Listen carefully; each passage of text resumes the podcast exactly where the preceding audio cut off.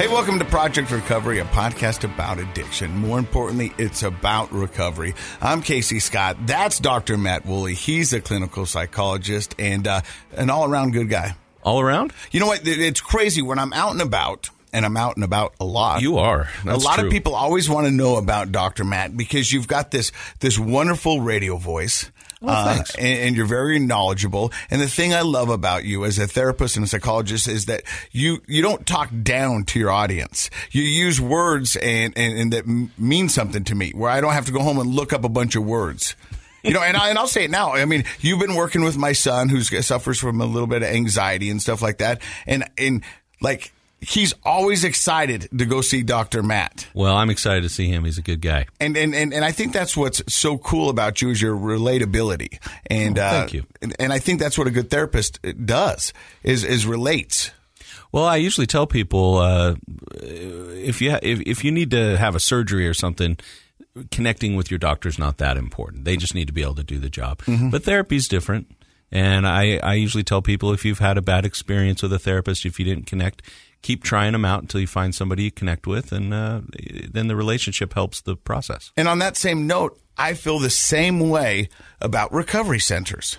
Oh, yeah. There's so many times that people will get a bad taste in their mouth of a recovery center because they just did one and it was horrible or they, they didn't treat them right or they just didn't fit in or they didn't Or like they just the, didn't connect with it, the process thing. the modalities Yeah. that they're Yeah. using. I mean, you hear that all the time, and and, and I and, I'll talk to people, you know, at the gym or at a football game, and they're like, "Ah, I tried a therapist, but they didn't do anything. So you, and so then they judge all therapists on that one interaction, Right, right, right. And and that's not how that works. And so you know, I mean, even when they say talking to a doctor, get a second opinion. Yeah. So we should do that when it comes to recovery centers. Like when I talk to people and they want uh, recommendations for recovery centers.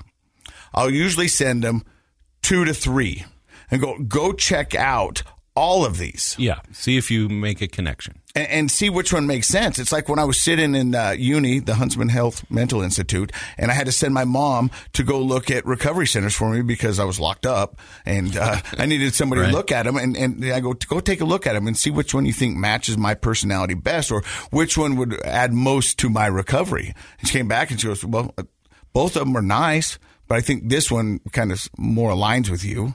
And that's the one I chose. And, and here I am sober. Yeah, it worked. So that's, you know, No, that's great advice, Casey. I agree. um, we were going to have a guest today, We were. And we were pretty excited about it. And uh, he's in town, and uh, he's going to go talk to the prison. He's, you know, and, and kind of do Well, the prisoners. the prisoners. yeah, yeah, not just the prison. yeah. He's not going to just stand outside Yeah, and you know, right. Anybody can do that, probably. Yeah. yeah, but he's going to go talk to the prisoners. But he himself spent twelve years in prison. Yeah. and now he's on the outside, and he's doing wonderful things in the recovery. And we hope to get him back maybe sometime in the future. yeah. When he's in town, he's not a local guy, and we'd love to have him. But that doesn't mean the show stops. No, I'm here to tell you about how crazy my life is. right. So I got two Crazy instances. good. Well, and I, that was going to be my line. it is crazy, but it's crazy good. Yeah. Um, uh, I got two instances uh, that will show you how crazy my life is. Okay. First one, did you know Tapatio and Worcestershire sauce have the same lid? They do. Yeah, yeah, they do. You want That's to know always- how? That's hard for me to say. You want to know how? What? Because I poured Worcestershire sauce on my eggs this morning. and I was like, hey, Whoa. This, is, this ain't Tapatio. But I was running late and I was like, well, you know what? Just, How bad could it be? it was pretty bad. I bet. It wasn't great, but it wasn't as bad as I thought it was going to be. Yeah. And I finished it. I'm not even sure what Worcestershire sauce is for. well, all I, can't know is I used it. to put it in Bloody Marys, Oh, okay. but uh, yeah, it, I don't even know. It's Yeah. Worcestershire, Worcestershire. I don't know. It's hard for me to say. Yeah, but that was just an example, and in my mind, I was like, well, Oh well. we might as well just eat them, and so I ate it. Good for you. and it was all right. But here's another example of how crazy my life is. So uh, I think a lot of people know that I'm a fanatic for golf. Really? Yeah. Have you talked about that at all? I golf a lot. Every I, day? I, I, as much as I possibly can. Yeah. It's uh, it's my happy place. Yeah. Uh, and I go out there and I do as much as I can, but I, I have to do what I need to get done before I can golf. And so that's my job, work. Oh, kids. so okay, so you you save golf as sort of a reward. Yeah, and, and I'm not going to lie. Sometimes it takes precedent, and I'm reminded that hey, you got to you got to pump the brakes on golf a little bit. Mm-hmm. But I feel alive out there. It, it's a wonderful game to figure out who you are. And I always tell people if you want to find out who somebody is, golf with them for four hours. You will find out a lot about that That's person. You can find out how they do in stress. Mm-hmm. You can find out how they do when they're frustrated. How they manage their emotions, You can find out if they cheat.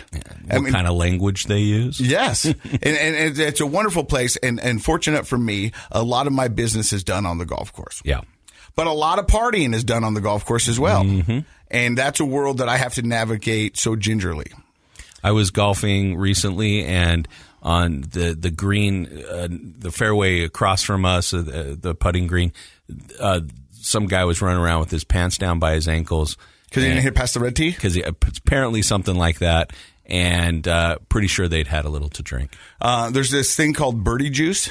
Birdie juice. Tell know- me- I don't know. you what don't know about is. birdie no, juice? I don't. Uh, birdie juice is uh, liquor that you keep in your golf bag. Okay. That anytime you get a birdie, Oh, you drink birdie juice. That wouldn't be a risk for me, unfortunately. But normally when that happens, everybody in the group has to take birdie juice. oh, okay. You know what I mean? So, uh, so if you're golfing with good golfers, Yeah. yeah, there, there's birdie juice all around. okay.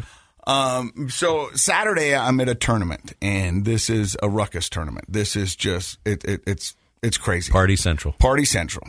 And I'm having a great time and I'm golfing with my group and people are getting crazy and you know just it, it was it was a lot of fun. And and I and I have fun in those environment because I'm safe there. I, I really feel safe because I'm concentrated on my game. I like the fact that they're getting faded and my game's getting better. Mm-hmm. When I used to drink, uh, all my friends would wait until the back nine to bet me because I was so hammered that my golf game just went Take all your money. So to let you know how my golf game went, and and, and we're, we're filling time because our guest didn't show. Uh, I went from an 18 handicap Uh-huh. to an eight. Wow. That's And- impressive. That's the lowest I've ever been. I've shot in the 70s a handful of times, and uh, I really enjoy golf. And the thing I love about it is, is it's a sport that I'll be able to do well into older age. Yeah. And I go out on Sundays with my kids, uh, my girlfriend, uh, her kids, and, and it, it's just a good family time to go out there and, and just bond and be outside. So growing up, I really didn't have interest in golf. I grew up where there was a golf course up in Morgan, and a lot of my friends went golf. Round Valley. Yeah, Round Valley, and I didn't. I, I really. It seemed kind of lame to me, to be honest with you. Uh-huh. Yeah. And the few times I went, I just goofed around. Uh, as an older guy who sits in his office all day, I started thinking I need to get out more. I need to find things to do, and golf has been such a great thing over the last I don't know maybe ten years. Uh, picking up golf and learning how to do it. Um, it's something I share with my kids now. You get outside. It is great. So I, I, I actually am a huge fan. My daughter's on the, the Bountiful High golf team. So it's For the great. past Yeah. 20 years, every Sunday, I golfed with my father. That's wonderful. and we had some of the best talks, some of the best moments. And my older brother, my younger brother, they had the opportunity to golf with him, but that wasn't really their thing. Hmm. And sometimes I I I feel bad because I was like, you guys didn't get to see Dad the way I did. Yeah. And we had so many wonderful conversations, heart to hearts, and and and a lot of tears too because he saw me at my worst. He saw the downward spiral, and and I mean he had a front row view to it. And uh, so now that we get a golf sober, and uh, you know, for those of you who don't know, my dad quit drinking when I did because he didn't I want me think to. that's the coolest thing. He didn't It- want. He didn't want, he really didn't- is. He didn't want me to do something he didn't think he could do. yeah, I think that what a what a thing for a dad to show support. So I'm at this golf tournament. It's crazy. Yep. Everybody's getting faded. There's, you know, I mean, birdie juice of, of flowing. Yeah. And at the end of the night, they were awarding the winner, and this is where they bring them out and they give them like jackets, and there's a there's a trophy with a cup in the middle, and they're pouring beer in the cup, and people are pounding it, and people are cheering, and it's about seven thirty, and I go, okay, guys, I got to go, and they go, where are you going? I go, I'm going to speak at an AA meeting, and they're like, ha, and I was like.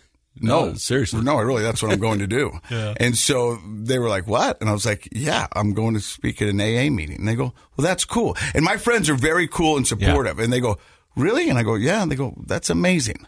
And so I get in the car with my girlfriend. But did anybody kind of give you a hard time? Maybe that wasn't a good friend. No, no, no, Okay. because I think here's the thing that I found about my recovery. Those who don't know uh, respect me. Those who didn't know me in my previous years, they respect me because I don't judge anybody. And it's been long enough. Now you have acquaintances and friends that never knew you Yeah. when you were drinking. They only know me sober. And so the thing that I pride myself about, and, and my recovery is my recovery, and it's different from other people. And I know there's a lot of people that couldn't hang out with that kind for fear that they would relapse. I don't fear about relapsing. What I fear is that I won't like my friends anymore. Does that make Oh, Does yeah. that make sense? Because I'm going to see things that I don't want to see that break my heart. Has that happened? No, it, it hasn't happened yet. Okay. But I usually exit before it gets crazy. Yeah. And so those who know me in my recovery and, and I'm so open about it, most of the people respect me because when I hang out with people and they're drinking, I don't judge people. I don't ever say anything and because it's not my battle and it's not my fight. And, and truth be told, I've had a lot of friends come up to me and go, Hey, how do you do it? And, and, and Oh, they're, I'm sure. And they're trying to figure out how to navigate it themselves because either they see cracks in the wall or they already know that they need help. I think I know the answer to this, but do you feel judgmental of people? no. Yeah, I, I, that's not your personality. No. but I think that's one of the biggest fears in adult society that we have is that something that we do or don't do, we're going to be judged for. Yeah. So when I was done with that, me and my girlfriend, we get in the car and we drive up the canyon and we go to Valley Camp. And we've had uh, quite a few guests on from Valley Camp. It's a men's facility located up above Eden, Utah, up above Pine Beautiful, View. yeah. Uh, it's like a 12 bed residential. Mm-hmm. And uh, over the past three days, they were doing this big, it's their annual fundraiser. Right, and all the families come right and Oh stay yeah, up there. and and, and, and there was tents everywhere, Mm-hmm. and it was it was it, it was cool. And I remember pulling up there, and there wasn't. Had a- you ever been there before? Never been there. Yeah. didn't even know it I've, existed. I've heard about it. and and I mean I knew it existed, but I didn't know where it was. I, Mm-hmm. I- and it was it was weird because I grew up in Ogden and I grew up in that area and I grew up in those mountains. I drank a lot of beer in those mountains, but I never came Never across stumbled across Valley Camp. Never did. I, I wish I would have a lot earlier. I could have saved some heartache, but I didn't. And so as we're driving up there, my girlfriend's like, "Hey, so what is this?" And I go, "Well, it's their annual fundraiser." And I'm just telling her what the guy told me. Uh, their fundraiser, and, and they want me to speak to 45 minutes to an hour. And she goes, "What are you going to say?" I go, "I don't know." Oh, you, "What do you mean?" you didn't prepare? yeah. She goes, "What do you mean you don't know?" And I go, "Well, I mean, I She I, doesn't know you well enough to know. she yet. knows, but to her mind, it, it makes no sense. yeah. Like, and if, if she was going to have to give this speech, and I've known for two months, Yeah, she'd have notes. She'd have notes. She'd keep her up at night. PowerPoint. Oh yeah, and, Yeah. and like she'd always be constantly worrying about it. And she goes, "This is the first time you thought about it." And I go, "Yeah." Yeah, I mean, I knew it was on the ma- ma- calendar, but I wasn't sure. right. And so we were driving up there. and I go, "What if it's just eight people?" She says, "What if it is?" I go, "Well, I'll still do it, but I mean, Yeah. I mean, I, I don't know. I have no idea." We turn this corner, and the street is lined with cars Oh wow. campers, trailers, people on bikes, and I was like, "Oh, it's a little bigger than I thought. Uh, maybe I should have done some." Maybe I should have Huh. prepared a little, huh? And we're walking up this dirt road, and uh, we come around this corner, and it was cool, and I get chills thinking about it. There were kids on swings. There were people running around, and we just caught the tail end of this meeting. And in this meeting, they were doing celebratory birthdays.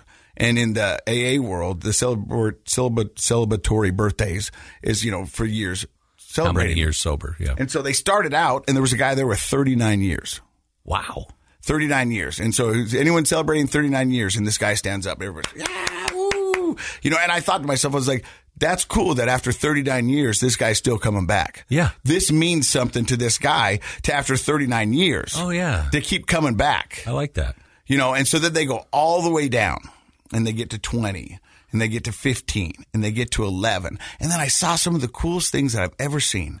Uh, you know, where somebody was selling, celebrating 11 years of sobriety and they really didn't want to stand up, but their kids were there standing them up, making them stand up and going, yeah, woo. proud of him. Proud of him. Like, yeah. my dad just celebrated 11 years or my mom's got 12. This is amazing. And it was cool to see this family environment Mm-hmm. because we found out that addiction is just, it- it's a family disease. It absolutely is. And these guys' families have been affected by it. And so they were there celebrating it.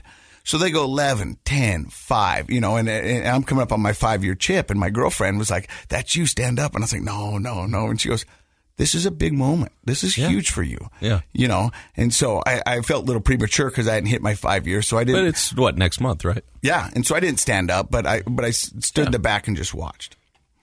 And then something really cool happened. They go to one year and these people stood up and it was, and it was, and it was cool to see them you know, because I, I remember that milestone and a year was big for me because I, that's all I wanted. That was my goal. And I, and then at the year, I didn't know what I was going to do and I just kept going.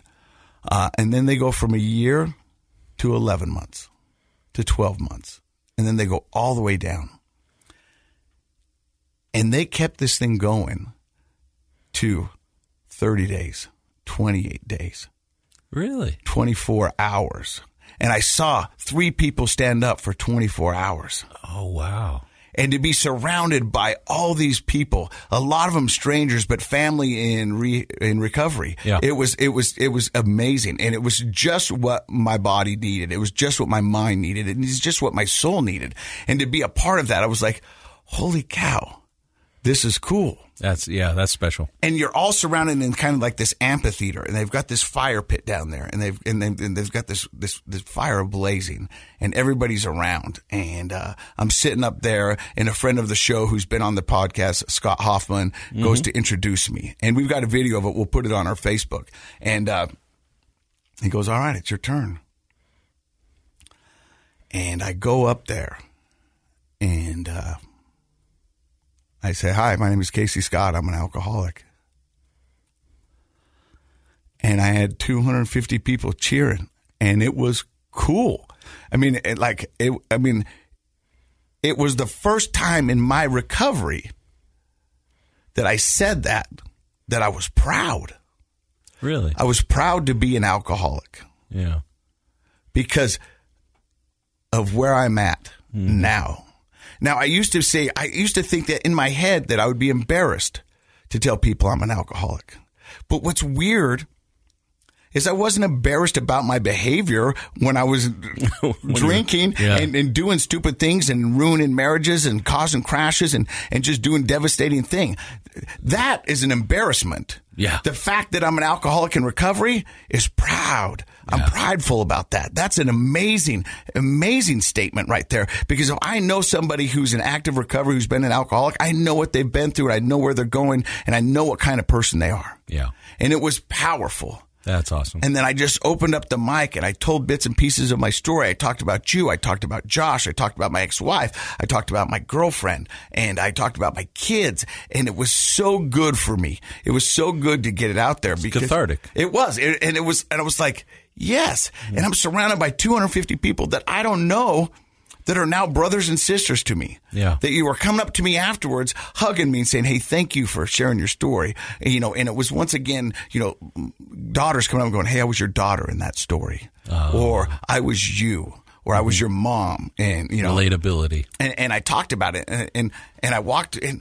I mean, I drove home with my girlfriend and she was like, wow, Was that did what did she think of that whole experience? She loved it. Yeah. You know, um, and some of the part of my story she hadn't heard, you know, what I mean? because I, I, I, I don't always tell the story the same way. And it's just kind of whatever's top of mind or in my heart or, or kind of just a free flow, you know, conversation. Sure. But it was good for us. You know what I mean? As, As a couple? As a couple. Yeah. It, was- it was a reminder, you know what I mean? And, and, and truth be told, I would not be here without my girlfriend's help. I don't know if everybody knows this, but how long had you been dating when you uh, had A month and a half. Yeah. Before I went to rehab, she didn't know I was an alcoholic. She didn't know. No. And then all that happened, and she stuck around. You know, for the That's first year, special. I didn't Yeah. have a driver's license. She drove me around. Yeah. She took me to my parole officer to take a, a urine test. Yeah. I mean, she, I mean, she did whatever needed to be. I mean, she made sure that my kids had a Christmas, be able to take me to the store to go shopping. Yeah. You know, Yeah, yeah. and so it was, it was, it was wonderful, and it was just such the most fabulous time. And and I was like, how do I go from, you know, celebrating with my friends, chugging beer out of a, a, a trophy, to speaking to 250 strangers and just Well, because you're sober. That's the only reason you could do that. And it was amazing. Yep. And I'm very grateful for my sobriety. I do believe in recovery. I think it is amazing. And I tell people all the time, it is not easy. It is hard and it's going to test everything you got, Mm-hmm. but it is so worth it. And the people that you think are way too gone, they're not. They're not, but they can't do it for you. They've got to do it for themselves. So they've got to find out where it is and they've got to see their look inside and go, do I have one more fight? Can I give this everything I got? Have I given it everything I've got? Because if I haven't, that's what it's going to take. It's going to take everything you got. Absolutely. You know what I love about that is the picture you're painting there that I'm seeing in my mind as you're describing this event is what we always say on the show. The opposite of addiction is not sobriety, it's Connection. and look at that. Like you have an intergenerational connection of friends and family, young people, older people, uh, coming together, destroying the stigma of addiction, which I think is wonderful. Talking about it always makes things better. Being able to connect with each other. What a very, very special event that is. That's very cool. Look, here's a picture, and I, and I, I can't really show all of it because of the anonymity part of the AA meeting. But Yeah, anonymity. yeah, Yeah. Uh huh. All right. That's that is that is that's impressive. That's a beautiful thing. But that brings me up to another part, and and, and I respect AA, and, and I think they do wonderful things, and I think it's a program that that, that has saved Saved many lives. many lives. But at one point, I posted something, and somebody says, "Hey, take that down because you know." Yeah. And I said, "Okay, I get that." But then I started. I was like, "Ooh, is this a fight you want to start, Casey?" And I was like, ah, "I don't know, man," because in recovery, they also teach us our secrets keep us sick. Right. And so if somebody is keeping their disease, their addiction secret from the rest of the world, is that keeping them sick? I don't know. I don't have the answer. And that's why I didn't start the I fight. think it could. I think it can. I respect those who want to because because their recovery uh, journey is their own journey and however they want to do it. What I would say is I would highly encourage people who are in recovery to share their story as often uh, as they have the opportunity, especially within their family and their close friends. The reason for that is it's good for the person to share it, and it is what we need as a society to get past this um, stigma of uh, that uh, mental health in general, substance abuse specifically, knowing why. I, I was telling my dad we were talking recently at his 80th birthday about how it doing this show and being in in the studio talking with addicts every week for almost four years now has all has tremendously increased my empathy for the homeless uh, and for people who are struggling with substance abuse and addiction. And I think I was already pretty empathetic. Uh, uh, with my job, uh, that that's not the population I see primarily. But if you work with people, you work with addictions. And seeing young kids and older people who struggle with this uh, over the years, I think I had empathy already. But it has tremendously increased my empathy, and I think I probably was still holding on to some of that stigma that we all grew up with about addiction and alcoholism. And I appreciate just for my own growth the opportunity to come in and talk to people in recovery every week and being able to share that. So I think I said off the air, and, and this might get somebody mad at me, but I think the anonymous part really made sense in the 1950s. Mm-hmm. I don't know how much sense it makes anymore. I do think it should be a personal choice. Right. And everybody, like you said, their their recovery is their own. And so if they're uncomfortable sharing, um, that's fine. But I would encourage those people to reconsider sharing because it's cathartic and healthy for the person who's sharing. And it does so much widespread good for people to realize, you know, how about those kids that you saw there swinging on the swings or lifting their dad up? That they know something about addiction and their family history Yeah. that's going to benefit them and generations. I've said it before about my kids. I wish they never had to go through this with me. If I could go back, I wish they didn't have to. But because they did, they're going to be powerful, they're going to be loving, they're going to be empathetic, and they're going to be understanding. They're informed and they're Yeah. educated, and Yeah. that makes a huge difference.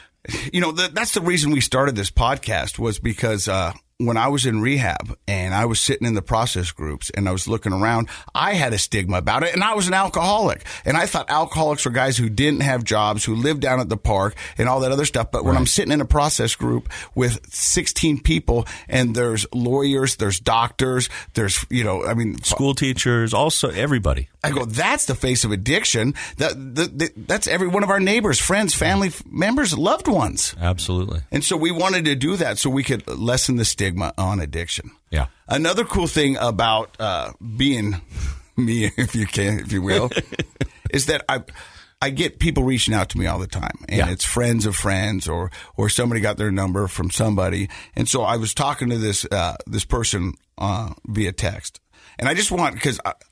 Here's the thing. I'm not a therapist and I'm not a psychologist. I can just tell you what's in my brain and what's working for me. And, uh, my advice is just my advice. It, it, it's nothing other than that. But this person wrote me this and, and I wanted to bounce it off you and see if I did okay. Okay. So we've been talking for a while, and he goes, "Hey, one other thing. I'm sure you know I don't drink or do any drugs, but when I fall into these funks, I'll catch myself thinking." Should I just try to get hammered or high just to make it go away? I know you have a lot of experience with people of having addictions. Is there a method or technique you'd recommend in that situation? Hmm. Okay. Great question. My response was, I would recommend not doing it. do not do it. It will work temporarily, but it's not a long term fix, but has long term effects. Work out, golf, breathe. Sometimes you just have to wait until it passes. And that's another important point of recovery is that we live in a society where we want answers instantaneously. We want everything fixed. And sometimes the best answer is just to wait until it passes. Because you some here's what they say in recovery. Sometimes you got to sit in your own stink. yeah. But they, they don't but you know what I mean? They say it a little differently. yeah, but and and what that means is is that you've created this. Yeah, you got to live with it. You got to live with it and you've got to get okay with it. And it'll pass, mm-hmm. but you got to feel those feelings. If you don't feel the bad feelings, you won't appreciate the good feelings. Yeah, you- you- I mean, you've, there's, there, there's ups and downs in life and we can't all go through on this Instagram high where everything is perfect. That's not real life. That's not how this works. Right. Well, the term I comes to my mind. So first of all, the advice was great. I think that's awesome. It's relatable advice. You know, it's you're in a good conversation with that person, and I hope he took uh, to heart what you had to say. But especially the the sitting with it, like you know, just letting it pass part. Uh, the term is low frustration tolerance. Like I think as a society, we we want instantaneous gratification. We can't delay our gratification. We have a low uh, tolerance for feeling frustrated or uncomfortable. And the minute a person can accept the fact that I am going to be uncomfortable at times, and if I stick it out, it's going to pass. And especially if I open up and get some help, it's going to pass a little quicker. That is empowering. But when we can't tolerate uh, feeling uncomfortable, when we want instant gratification, we turn to things like drugs and alcohol, uh, food and sugar and caffeine, Sex. uh, sex, uh, video games, whatever gives us that instant gratification. And we rob ourselves of growth because when we wade through the problems of life, when we delay our gratification, when we work through and accept something that's painful, um, we we have an opportunity to grow.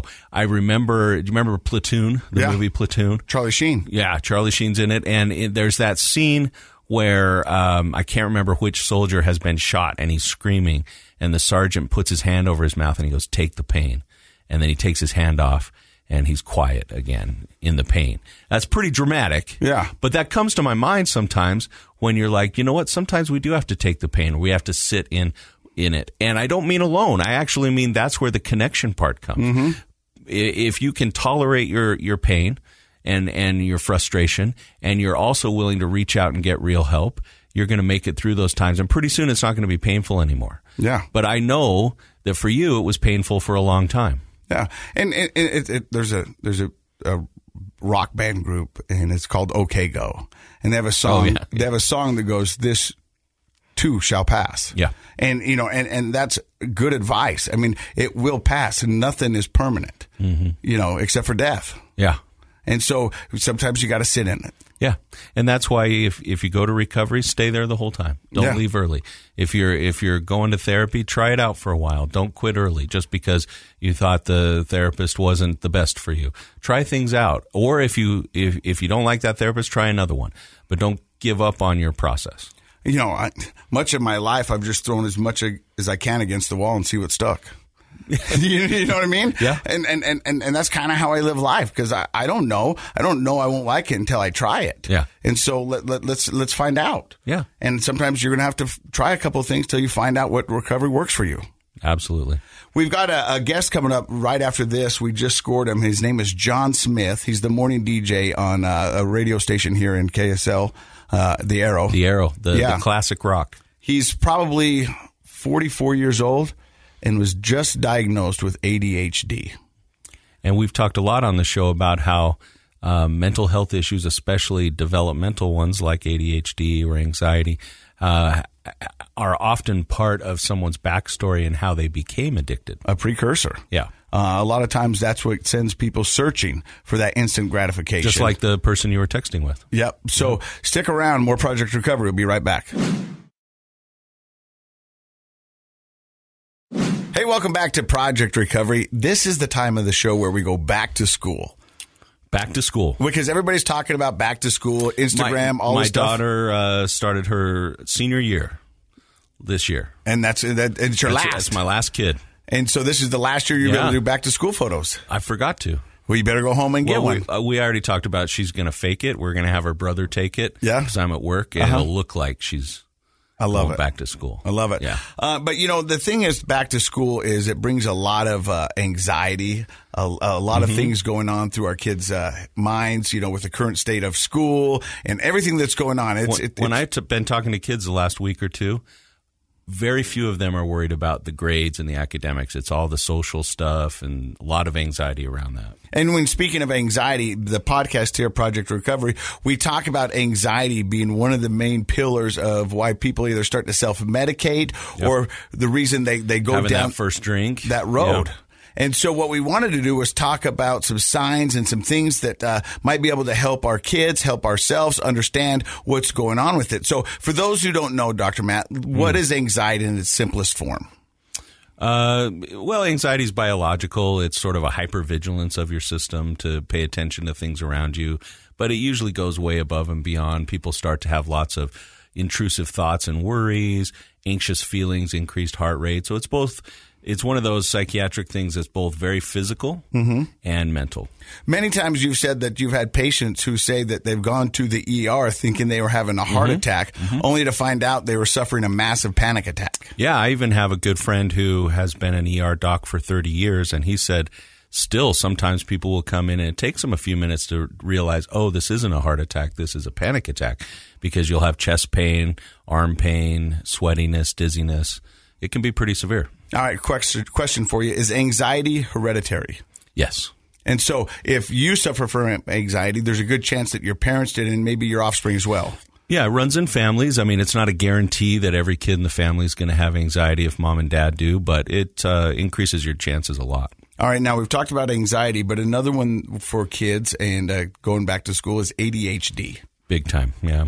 And we brought in our uh, our, our morning show DJ here at uh, KSL. Local celebrity. Yeah, Jon Smith. I've worked with the guy for over 25 years. In fact, for some of you might not know, he was the very first producer on this podcast. Can I tell you a joke about Jon Smith? Yeah. Or it's something that we joked about Yeah. about Jon that he doesn't know this. Yeah. So when my daughter, who's now a senior, was in middle school, and I would drive her to school every day, uh-huh. we we'd turn on the Arrow and listen to Jon, you know, DJ in the morning. Uh-huh. And I apparently too many days in a row, I. I said, "Hey, you know, I know this guy. I know Jon Smith." and so one one of the days, I turned it on, and she goes, "Hey, Dad, I know you know Jon Smith." Well, we know Jon Smith, and you're, know that. That's awesome. you're going to know Jon Smith too. Uh, Jon, you were telling me just yesterday you were diagnosed with. ADHD. Now, what made somebody in their 40s go looking for a diagnosis like this? Well, I mean, it wasn't a, a shock. I mean, I've I, I was diagnosed as a kid uh, with ADD and given Ritalin and the whole thing. Um, and I was diagnosed several years ago. This is this is honestly this is the first time I've talked about this publicly. Um, I was diagnosed several years ago with anxiety, and and depression amongst other things, and uh, looking into my own mental health and and dealing with with my own day to day struggles.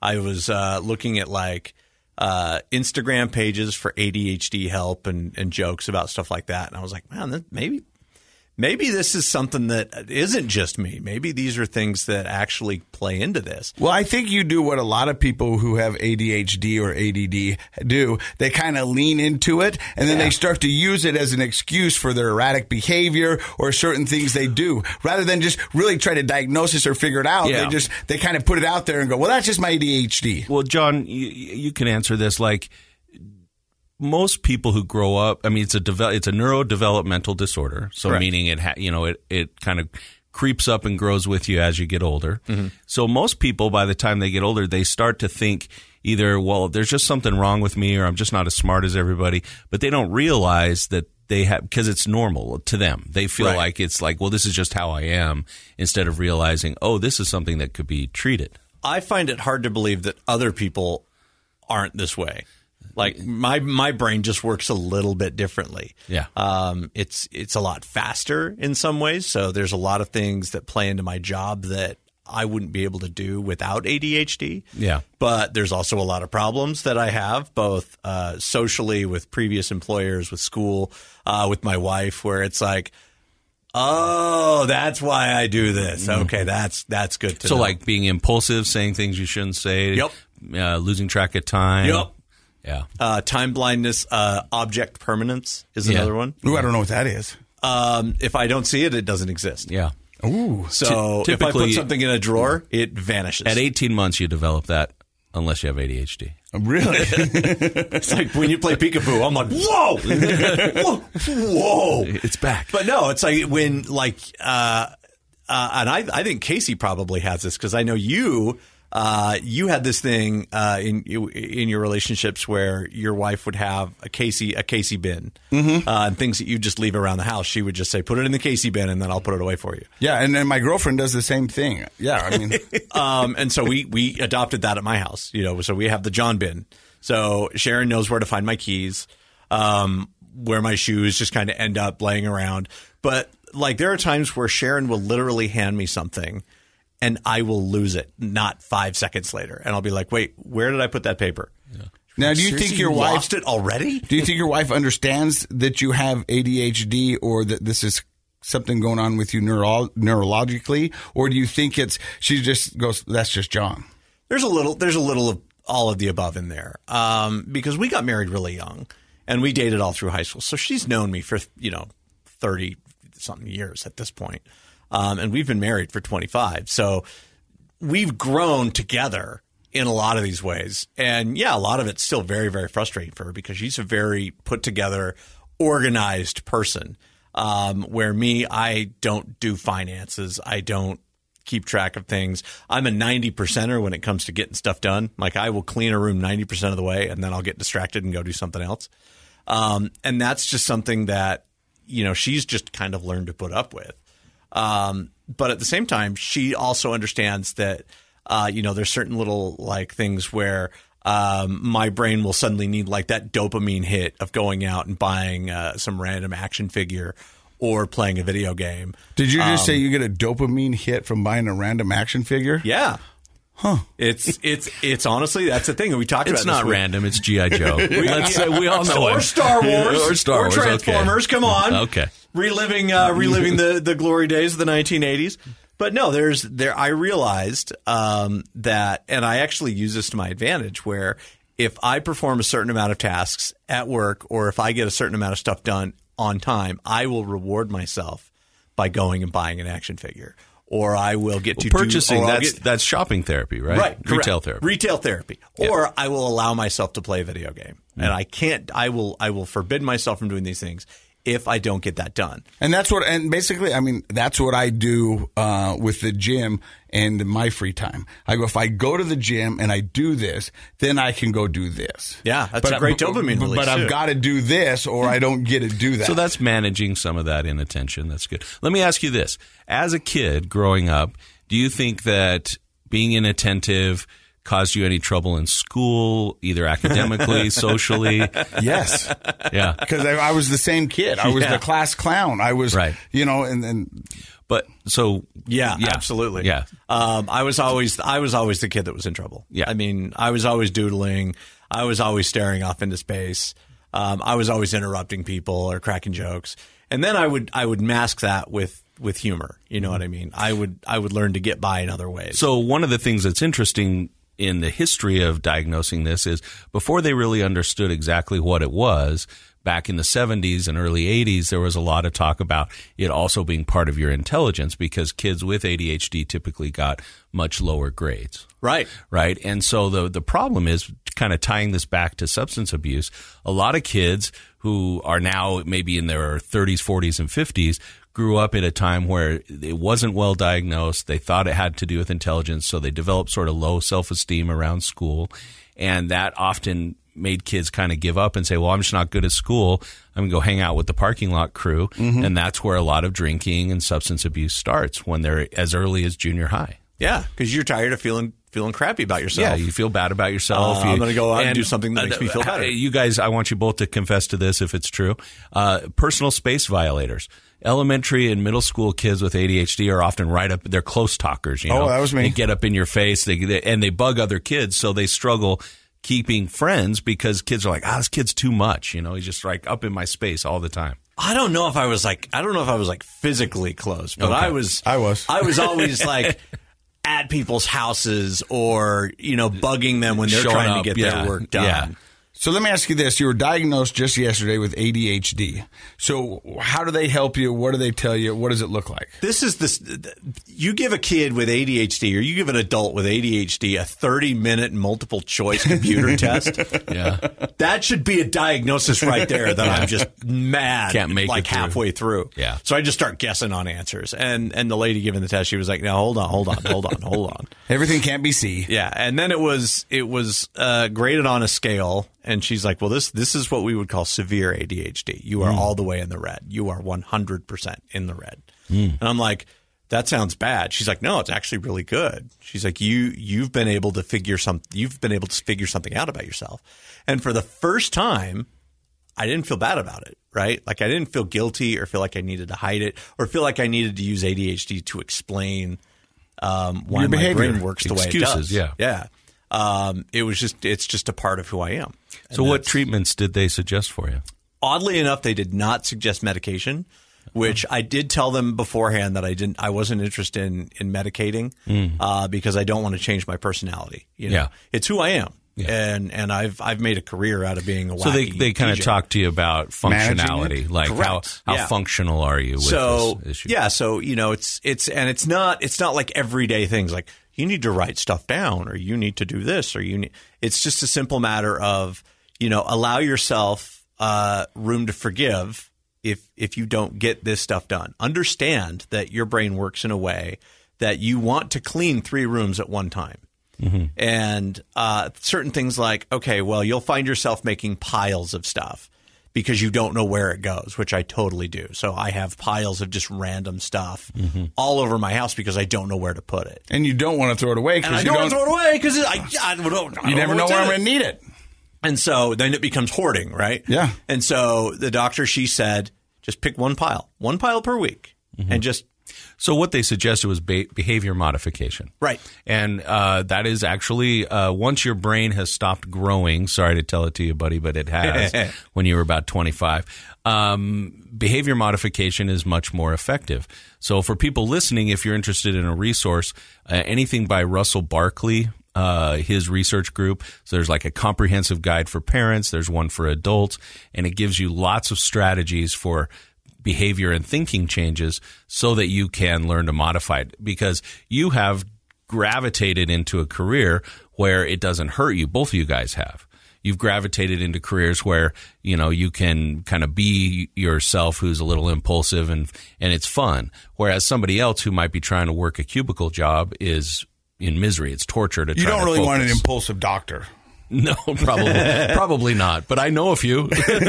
in my uh, you know growing up and, and in my early stages of, of working into radio you know i've had multiple day jobs that I would just get fired from, and I would just it just seemed normal to me.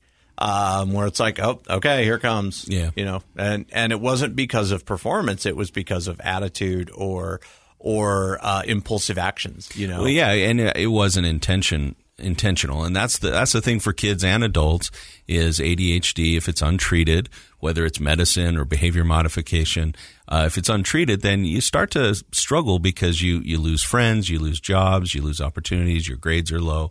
Those kinds of things can be self esteem killers, Yeah. and then that can also influence your uh, substance abuse. So for people at home, let's uh, kind of help people out there uh, with anxiety and ADHD. If you think you or a loved one or somebody you might know is suffering with anxiety or ADHD, where is a good jumping off point for them to kind of search for help or to look for answers?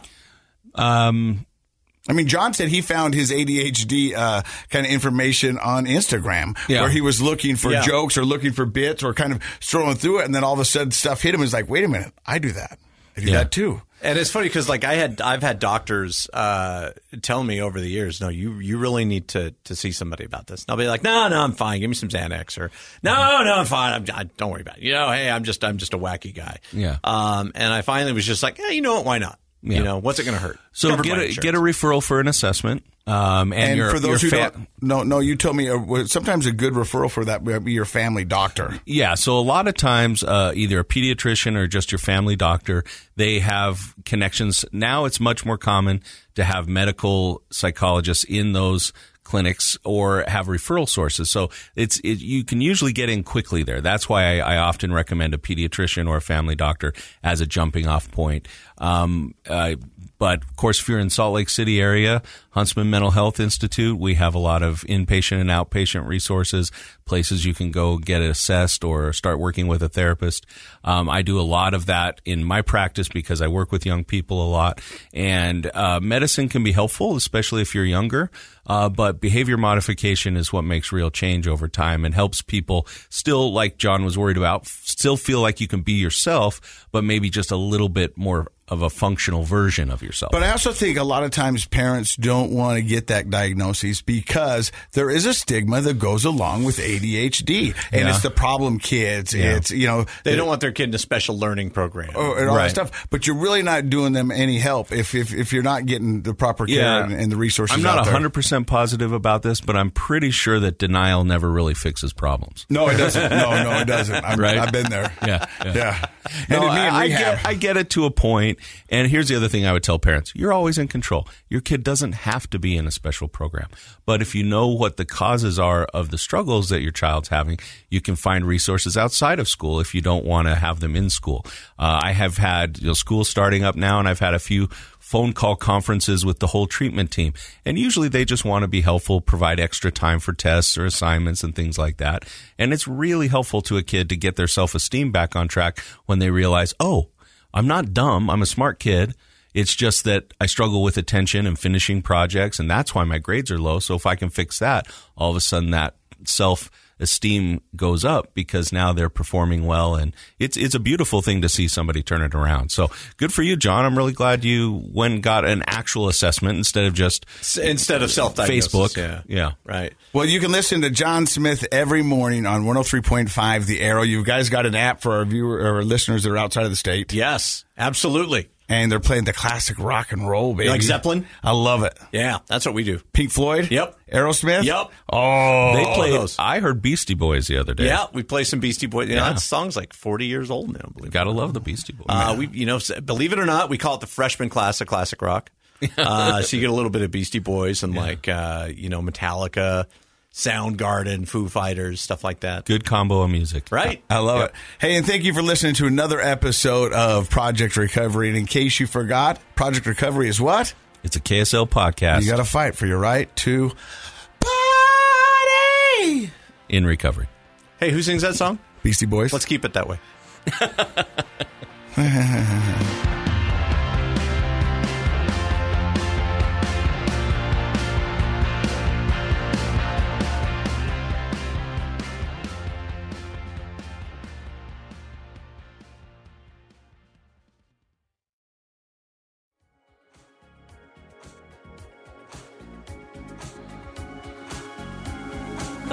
contents of this program are for informational purposes only. The program is not intended to be a substitute for professional medical advice, diagnosis, or treatment. Always seek the advice of your physician, licensed therapist, or other qualified health provider with any questions you may have regarding a medical condition. Never disregard professional medical advice or delay in seeking it because of something you've heard on this program.